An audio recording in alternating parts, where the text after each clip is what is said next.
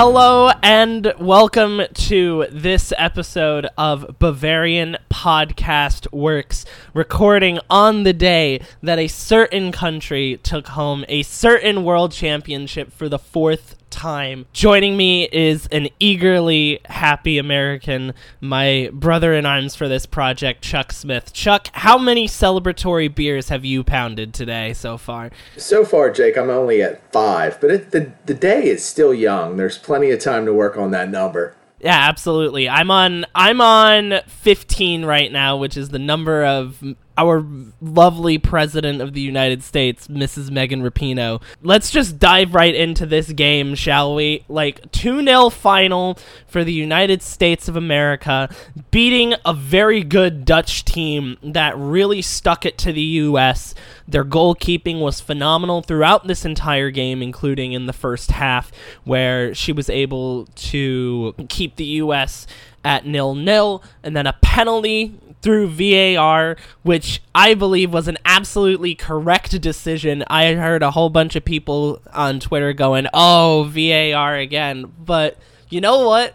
The call was right. that was the correct call. Like, I don't care if you were angry at VAR this entire time. If your boot is hitting Alex Morgan in the shoulder, that's a penalty. That's not even close. And if you can't pick that up as a referee, then give it to VAR. That's what VAR is there for. I don't think there's any league in the world that would look at that and say that that's perfectly fine. And then Rose Lavelle, just an absolute stud just crossing over every human being like as if she was Kawhi Leonard, and then just draining a goal to put the U.S. ahead 2 nothing. And it was the final goal for the tournament. Chuck, go ahead and give me your thoughts on this game. I think first and foremost, you go straight to the penalty call. And you're right, Jake. There's no doubt that it, it was a penalty, but I don't think there was anyone more relieved than me when the U.S. got the second goal because it, it felt dirty, even though it was an earned penalty and it was legitimate. It was the right call. I didn't want to see the tournament end that way. I didn't want to see uh, one high boot be the reason that the United States won the tourney. So when I saw Lavelle break through and do about a million moves and drill that shot, I, I, was extremely happy. I'm sure she was happier than I was, but it did make me feel a little bit better. Like I said, I, I think that it was definitely a penalty, but it did not feel right to me to have a game of such magnitude come down to a play like that. So I was glad to see the score go up to 2 0. And I think that it was a well deserved, well earned win for the United States team I thought the biggest thing throughout the tournament, especially today, was the play of their midfield. I know that Rapinoe and Tobin Heath and Alex Morgan, they get a lot of the credit, but the midfield trio of Rose Lavelle, Julie Ertz, and and Mewis, they they were excellent, and I thought they were the entire time. And it's crazy to me to think that they have such depth that Lindsey Horan can't even get on the field. So uh, just kudos to the U.S. team. Dominant performance all the way through. I uh, couldn't be more impressed with them. But Jake, it's like one of the things we had talked about off air. I don't even think this, you know, this was the pinnacle of how they can perform. I think there's still more there. So just goes to show you how talented this squad is. Absolutely. And I was even going to bring up that point with Lindsey Horan. I remember just looking throughout this entire game seeing Lavelle absolutely working everybody into a tizzy. Julie Ertz with her dominant performance, helping out the back four and being that great almost Tiago like pivot between the attack and the defense, and then the physicality of Sam Mewis. I take a look at that team. I don't know where uh, Lindsey Horan would fit in. Like I take a look at that, and I would say you would need to have a like a 12th position on the field for Lindsey Horan to really fit in. She's a phenomenal player, don't get me wrong, but I don't think that there was a way for her to fit onto this team. That midfield was already stacked to begin with, and that team performing the way that they did, Horan almost just seemed like a depth player at this point, like somebody that you would bring on if they if somebody got injured. And looking at this team just as an idea, assuming that nobody is going to be playing at 40, right? This was prob this was I think definitely Carli Lloyd's last World Cup probably Becky Sauerbrunn's and Abby Dahlkemper's as well. Megan Rapinoe's last World Cup, maybe Tobin Heath, Christen Press. I think Alex Morgan could probably come back in another four years for her final World Cup. But even still, looking at this team, it is stacked with depth. I think even in what 2023 when that World Cup rolls around, that I still think the US will have enough depth and enough talent to be able to compete with some of these absolutely phenomenal teams that we've got up and coming for the future. Yeah, there's there's no doubt the US will will still over the next 4 years be the juggernaut. But the gap is closing with some of the European countries, the Netherlands, Spain, Germany, France, Italy these teams are all rapidly improving. And I think that the U.S. will still have a stronghold. They're still going to have the most talent. They have the, the biggest talent base by far. Uh, but I think that, you know, as time goes on, until some of the younger players for the U.S. can step up and start to achieve sort of that superstar status, I think that the, the teams in Europe are definitely going to make a move. But the good thing for the U.S. is when you look at that midfield, um, they're just so talented and they have youth on their side. So even if Julie Ertz somehow ages poorly over the next four years, which which won't happen, uh, you still can fill in the slot with Lindsey Horan. So that just shows you when you have a player on your bench that would probably be the best player on every other team in the tournament uh, it just shows you the depth of talent in the United States and just you know how far this team can go over the next four years and with, the, what, with what they have to work with. I think that there's no doubt that this is a team that that can absolutely continue to evolve work some new players in, but still maintain some of those foundational pieces to lead. It. So Megan Rapinoe uh, finished this World Cup not only as the captain of the winning side she also wins the Golden Boot as the highest goal scorer and the Golden Ball as the best player of the tournament, proving all of her doubters, especially a certain orange skinned, small handed man living in a large white house in Washington, D.C., uh, proving every hater wrong out there. She was an utterly dominant player, and I hate to sound like bit of a, a hipster to this, but I've been a big follower and a big fan of uh, Megan Rapinoe ever since she lobbed in a wonderful cross into Abby Wambach to help the U.S. advance in 2011. Rapinoe has long been one of my favorite players on not only just in this American side, but in soccer in general, period. I love her enthusiasm for the game and her her forward thinking ideals, for a lack of a better term. She walks out of here as the most talked about player in this World Cup the most the, the, obviously the player with the most attention and the best player I think out of everybody. With her career dwindling, she's now the oldest player to have ever scored at a World Cup final at the age of 34. She goes back to the NWSL's Seattle Reign.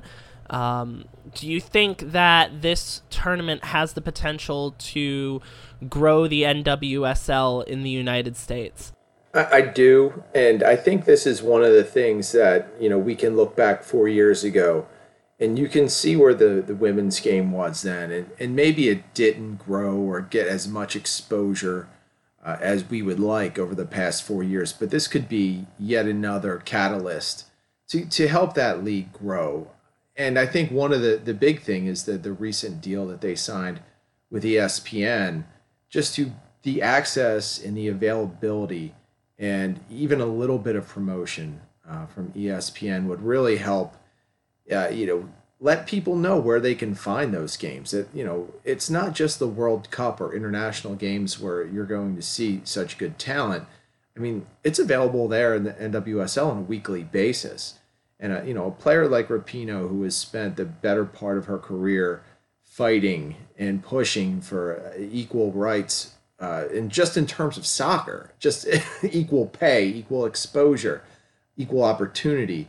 Uh, you know, it's little things like this that can really help push that league along. And I hope that people do start to recognize that people go out, spend their money, go to the games, that they tune in to ESPN and drive up the ratings. I mean, the women actually, you know, they deserve a lot of credit. The style of game that they play, it's very attractive.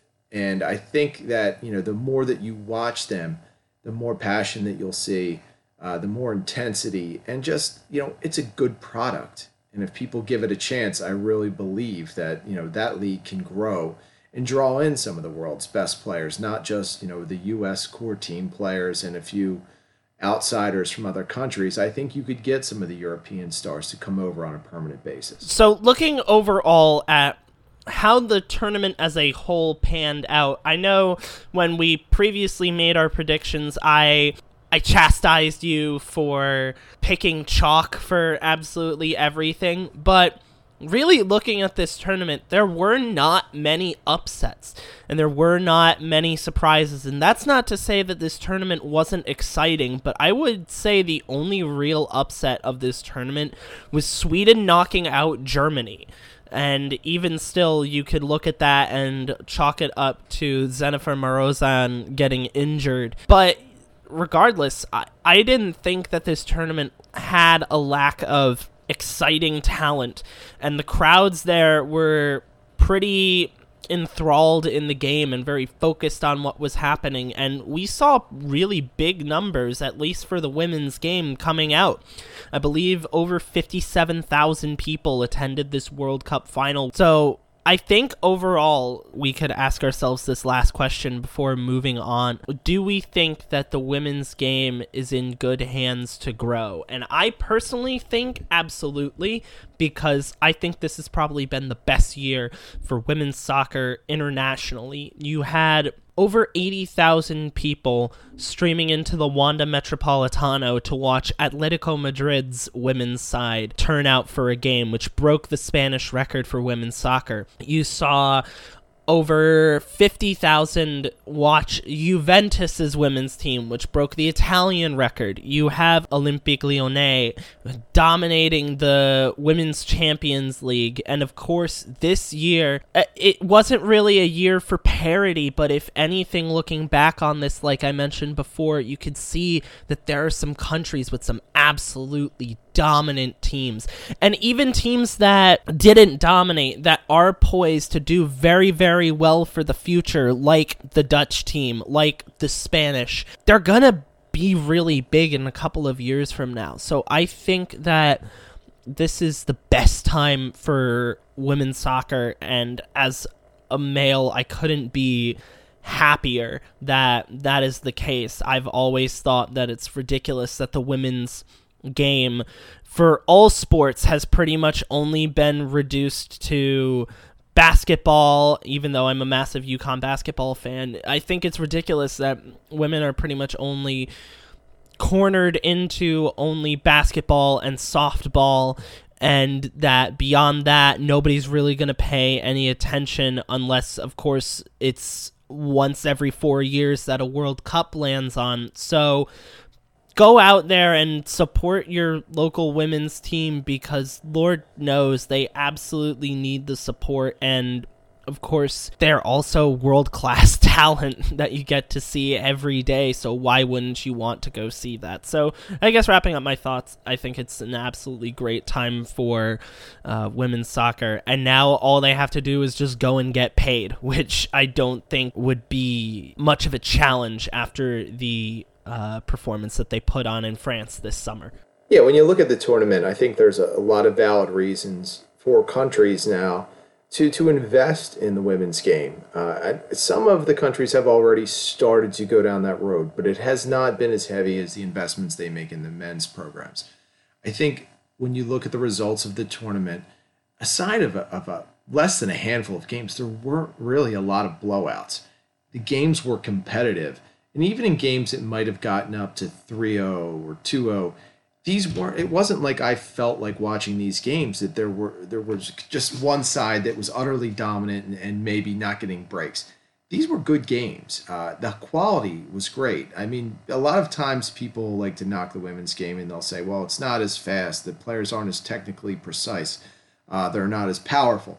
It's all it's all nonsense. If you watch the game, there's so much quality to it, and in a lot of ways, it's, it's a lot less sloppy than the men's game at times. So I, for me, I, I know that you know, like when we talk about the differences between a men's uh, a game and a, man, a men's sport versus a women's sport, a lot of people point to the WNBA and say, well, you know, nobody's dunking all the time, and the game is slower, and all they do is shoot jumpers, mid-range jumpers. It, it's nonsense. You can look at the quality of any game, the quality of particular athletes, see how they play, see the intensity that they play with, the passion that they have, and, and it's a good product no matter what sport you're looking at, but soccer especially, I think it's a great product. I think company, uh, I'm sorry, countries should really, really start to invest more in these women, uh, pay them more, give them better facilities. Uh, in some places, they frankly deserve it more than the men, especially in the United States here. So I think that, you know, Jake, like you said, everyone should be out there supporting these women no matter where they're at, their local clubs, professional clubs, whatever. They deserve it. Absolutely, and especially with the men. Now their toughest test will be uh, in the Gold Cup, which is obviously a more important thing than the Women's World Cup, definitely by far. Uh, just I guess one final point, only because I just saw it before we're moving on.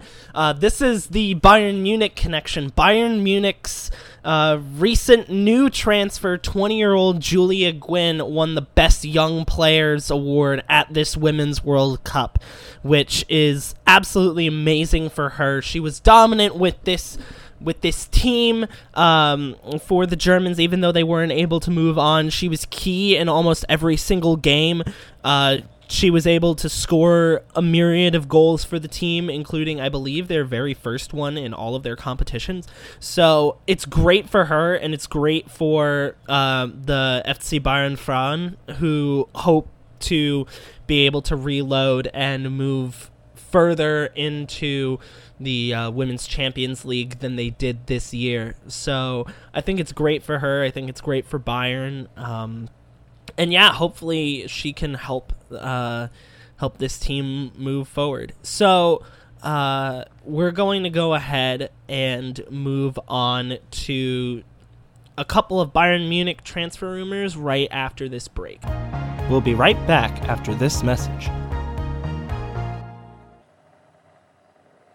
And we're back. Now we're going to shift with the Women's World Cup done. We are going to focus more on Bayern Munich as a whole. So, unfortunately, I guess that means that there won't be as many podcasts as you've heard before now with the World Cup dying down. But we will still try to post the latest transfer rumors. As the major transfers come through, we will release emergency podcasts like we did for Mats Hummels. So there's not really much that we can talk about unfortunately, and that's something that we will go on a tangent about later on how Bayern has not done anything at all in this summer transfer window, especially with this player who we all thought we kind of have a better chance to get at least in the last couple of weeks with Frank Lampard coming into Chelsea. He's reportedly been able to convince longtime Bayern target Callum Hudson-Odoi to stay and that he would be given more opportunities at Stamford Bridge personally, just me looking at this, I don't know how he's going to be able to fit Callum Hudson-Odoi into this lineup with the massive Chelsea loan army out there and with them pretty well set along the wings and their recent acquisition of Christian Pulisic. Chuck, what do you think about this with uh, Lampard coming in and promising more time to Odoi, and how do you think this impacts Bayern's transfer window? I think that I, I'm not surprised at all by the news uh, with Callum Hudson Odoi likely staying with Chelsea. I think that it's a no brainer for him. And it really, I think, brings to light one of the things that I've been afraid of in this transfer window for Bayern. And it's that I feel like they're just being used in many cases as the leverage club. They are the big club with deep pockets that other players are using as a threat to their current clubs in hopes of gaining a better income. And I think that for Callum Hudson Odoi, it worked twofold. Sure, he is probably going to get more money out of Chelsea at some point soon. I'm sure he will extend his deal. He'll be given a pay raise or something. But more importantly, he's going to get an opportunity now.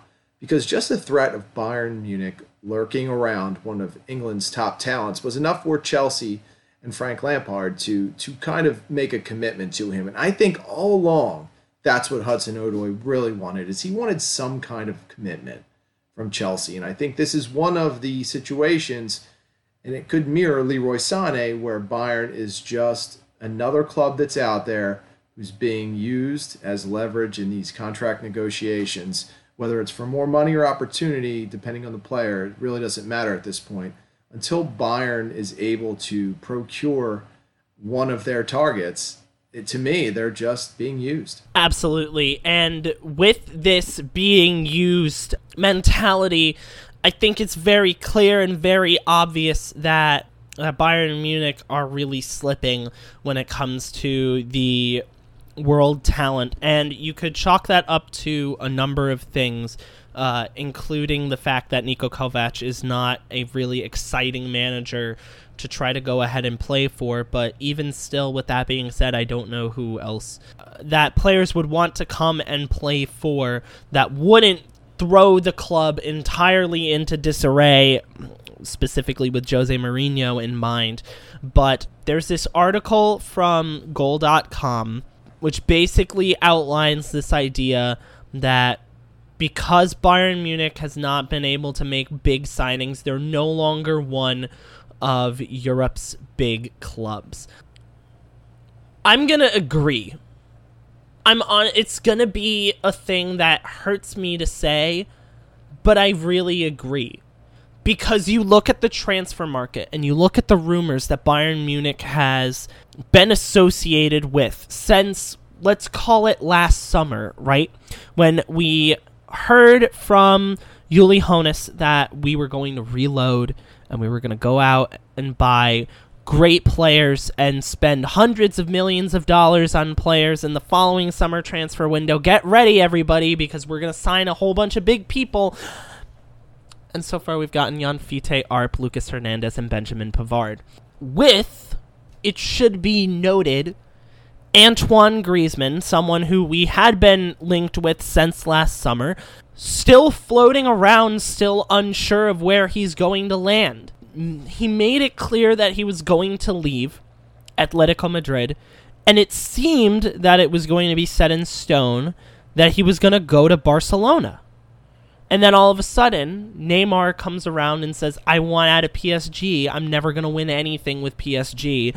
Let me go back to Barcelona. I'll take a 50% pay cut to go back to Barcelona and try to win a Champions League again with Messi and Suarez. Antoine Griezmann obviously got rejected by not only just the Barcelona board, but also by Leo Messi, who specifically said that he wanted Neymar over Griezmann and now we we haven't been taking full advantage of that. We've lost James, we've lost Ribery, we've lost Robben, we've lost Hummels, we've lost Rafinha. We're trying to get rid of Boateng, and we're trying to get rid of Renato Sanches, And for some reason, we're not linked with good players. For some reason, we're not able to get people to sign on a dotted line. To the point that Manuel Neuer's agent has come out to the press saying that Neuer is going to consider leaving if Bayern Munich can't sign better players. So, I personally think that if we've got one of our best talents agents saying that our transfer policy is a problem, then it's clear that Bayern can't be considered to be among the best in Europe anymore which is really sad for me to think of, but I think that it's the case if we can't get big players to come and sign with this club. Yeah, Jake, I'm at this point in the transfer window still willing to to wait a little bit longer and be a little more patient. But I do understand and totally get the frustration that's out there. Uh, when some names like Leroy Sané or Callum Hudson-Odoi, uh, when they get put out there and Bayern appears at times to be close to those players, I get the frustration that people have. I think one of the things that that has really uh, really come out over the past few weeks is that Bayern at, at, no point was ever really super close to any of these players. So uh, I think that you know everyone who is out there and has expressed frustration at this, I, I think it's legitimate, right? I mean, I know the window is young, but there is you know a fan frustration that you know people want to sign better players. Um, your question about you know is Bayern still considered, I guess in a sense considered a destination? That's also legitimate. I, I mean, at this point, when you lose the types of talent that Bayern has lost over the the past few weeks, that's hard enough to replace. But when you're being linked with what would be considered second tier players at times it's not going to help the unrest in the fan base. All that said, we still have two months to go in this. Uh, for as much as people want to bash hashtag Timo time, that would appear to be a great signing at this point. Um, Damn, I wish know. I had. I tried, wish Jake, I had Timo Werner signing. Like honestly, that's another point of contention with me, right? I know that I railed on the concept of a Kabak transfer, and I still am kind of upset with the with that concept of losing out to Matthias Delight by Juventus, right? But I I don't know, right? Like I think Kabak may have been a decent consolation prize. I just don't think my my whole point was that Kabak would be a good player to bring in for the future, but I don't think that you could equate him to Hummels. And if you brought him in, that you would not be able to get a Hummels like performance out of him. But I was kind of very slightly upset when Kabak decided to go to Schalke. When Rodri chose Pep Guardiola over us, I was kind of sad, right? But Kabak and Kevin Vogt and Niklas Stark and Timo Werner and Kai Havertz aren't going to be signed by us this summer. And that's absolutely ridiculous. At least as of right now, there are no indications that any of them are going to sign with Bayern Munich. And to me, that's absolutely ridiculous. This is the best German club out there, and we're not able to do the one thing that we've done better than any other team in poaching young German talent. It's absolutely insane to me. I can't believe that the best attacking talent that we've been able to sign this summer is a New Zealand 20 year old who's going to start with our B team for the next year to me, you can't call yourselves a phenomenal title winning dominant side in Europe if this is the only thing that you were positively linked to getting this summer. To me, it's ridiculous. I love this team. I love this club. But if we're not able to get more out of this transfer window than we have right now, I don't know how you could justify seeing Bayern Munich moving on in the Champions League beyond what we got this year. If we could even do that. Say we get drawn into an absolutely terrible group. I don't even know if Bayern Munich, the current way it looks right now, could make it into the knockout stages. And that's ridiculous for me to even comprehend. But looking at this transfer window so far, the fact that we've been snubbed twice, the fact that we've been used twice for better contracts, I can't justify calling Bayern Munich one of the best clubs in Europe if this is how the rest of the transfer window is going to pan out. I'm hopeful. I pray to God that the future transfer window is better than what it is right now. But if this course doesn't change, then I'm going to be incredibly disappointed. and I'm still okay with the Schalke signing of Kabak. I, I, I was never one that thought he was going to come in here and be anything more than a depth player and someone that we would, you know, look to in a time where many of the defenders were, were out injured. I just don't think he was a fit at this particular stage of his career, given the signings Bayern has already made. Uh, you know, it, it's it's tough. The, the, the club is in a very tough situation. It's got a rabid fan base with high expectations. When I take a step back and I look at the current roster, the top end talent in, in my mind is still there. I, I, think they have excellent talent up front with Lewandowski and, and Muller. I think they have great wings with Gnabry and Coman. I love their midfield. Uh, their backline defenders, I have some questions about, but still, I think the talent is there. The biggest issue for me is depth. What happens when Coman inevitably goes down? Uh, what happens if uh, Tolisso never really fully makes it back from his knee injury? What happens if there's a, an injury on the back line at center back? I know there's a lot of versatility back there, but the overall lack of depth as an organization right now is kind of concerning. And if anything, I mean, we can look at that Bayern 2 team and they, they have some intriguing young talents.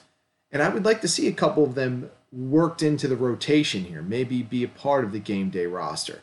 But I still think there are some veteran, either, I think it comes down to this Bayern needs to invest in either a couple of veteran backups who still have some high quality, or they need to find a genuine star.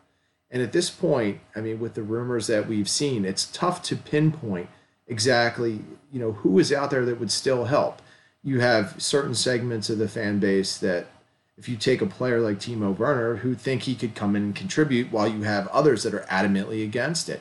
It's the same type of philosophy when it comes to Kevin Vogt or Niklas Stark. These are players who have kind of caused a divide among the fan base. And I think right now, with the way everyone is is starting to approach this, uh, they would take any of those players rather than rejecting them like like we were all kind of doing earlier in the in the summer. So I think this is a very intriguing point. I think the best piece of advice I can give is for everybody to be a little patient. But if Bayern can't make moves to bolster this roster, there's going to be a fallout. I think there'll be a fallout within the fan base. There'll be a fallout in the front office and I think that this could go really wrongly for Niko Kovac if he can't take what's there, work with it, and make it a competitive group in the Champions League. And I think when you take one more look at a team like Dortmund, who is your primary competition, they're back in discussions with Mario with Mario Mandzukic. So add one more grain of salt to the wound. A player like Mandzukic could really go in, in my mind, and help Dortmund. I think they've made some tremendous upgrades and that's your competition right now. Champions League aside, uh, DFB Pokal aside, Dortmund is now, I think, just about on level with Bayern. So it'll be interesting to see what the front office uh, can can pull out here and, and who they decide to invest in. Maybe a, a 30 to 40 million euro investment in Tino, Timo Werner is not such a, a, wild thought at this point. You're gonna plug that. You're gonna keep going in on that, and honestly, honestly, I I would take Timo Werner at this point, right? And you go back to Dortmund and you mentioned Dortmund, right? You take a team, right, that lost Christian Pulisic, even though Pulisic was kind of considered quote unquote a depth player after Jadon Sancho came in, right?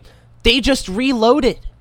They just reloaded. They just got Thorgan Hazard and they just got Julian Brandt. They're not going to lose many more players. And now that they've got Mario Mandzukic, we're talking about a team that took Bayern down to the last day that took Bayern down to needing to go ahead and fight in order to get that title of theirs, right?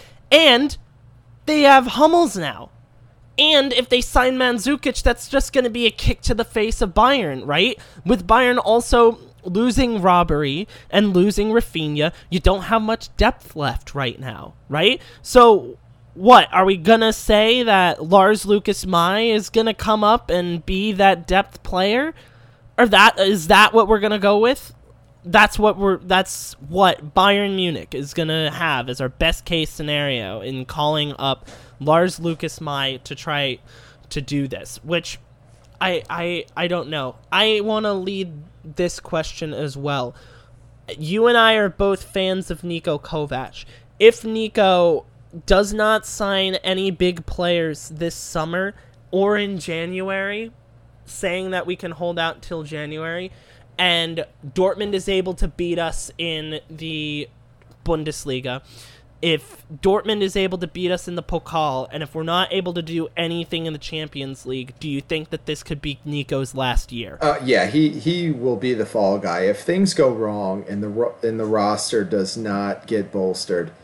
Eh, they're going to pin. People are going to point the finger at Niko Kovac, whether that's right or wrong. It doesn't matter uh, it, he's going to be the person that takes the fall. And, and I don't know that any coach right now would be able to come in and help the situation. Bayern is in a very unique place with its roster. It has some awesome established veteran talent. It's got some exciting young players. What it needs is a bridge in between those. And that's where I think that the roster really needs players.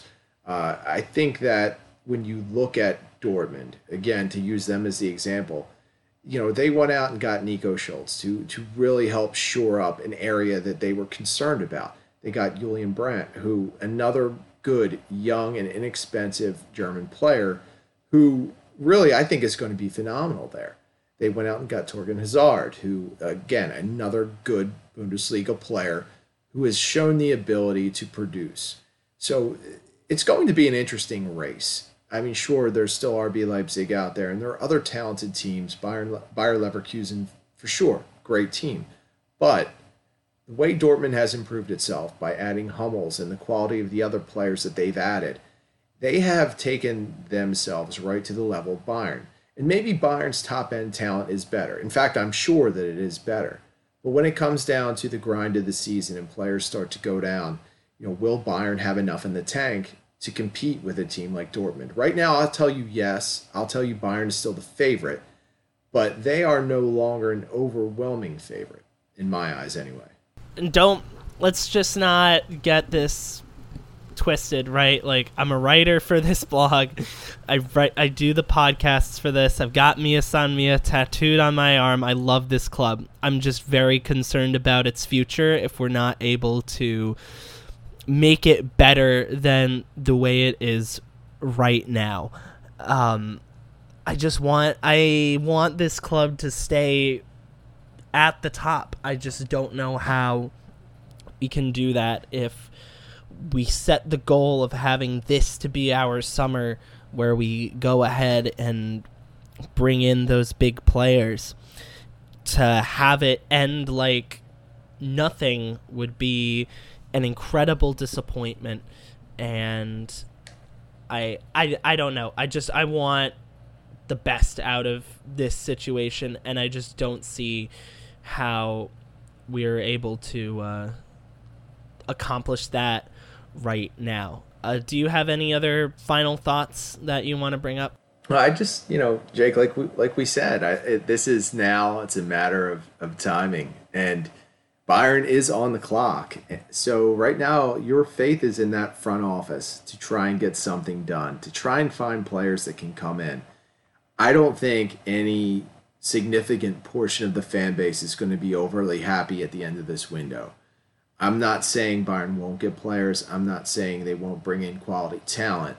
But with how this has all been built up and the panic that has set in at this point, it would have to be something substantial to happen that would really turn everyone around. And it's not even a player like the Schalke goalkeeper Alexander Nubel, who's been so linked to Bayern. Something like that, which might have been exciting, you know, three to four months ago, now just actually even raises more questions like what is the future of Christian Früchtl? Will Sven Ulreich, will he be gone? So even a move like that, which is expected to happen, it might just cause more stress than anything at this point. So we just have to all kind of sit back, absorb this, and wait. And then if we get to the end of this window and it's a complete failure, then I think you know we can all take the gasoline out and pour it right on the fire because it's it's going to be ugly. It will be absolute carnage and madness and I wish there was something better to say than you saying you got to put your trust in the front office which is terrifying to me right now. But I guess that's all we can really do. Uh, and I guess with that, that'll be the end of this podcast. I apologize for the rant, but I think some of you may have enjoyed it, and some of you may have agreed with me, uh, and some of you may have absolutely hated it. But if that's the case, feel free to leave a comment underneath the blog post for this, or find me on Twitter at Jefferson Fenner. Uh, Chuck, where can they find you? You can find me over at the Barrel Blog on Twitter. And for all of your great transfer rumors and content, be sure to follow us on Twitter at Bavarian FB Works and check us out at BavarianFootballWorks.com. So, for all of us here at the podcasting division, thank you very much for listening to this episode. Be sure to like and follow and subscribe and rate us on Apple Podcasts and Spotify and wherever uh, you get your quality audio content. And until next time, which hopefully is a podcast where we talk about assigning a new player, we will see you later. Auf Wiedersehen.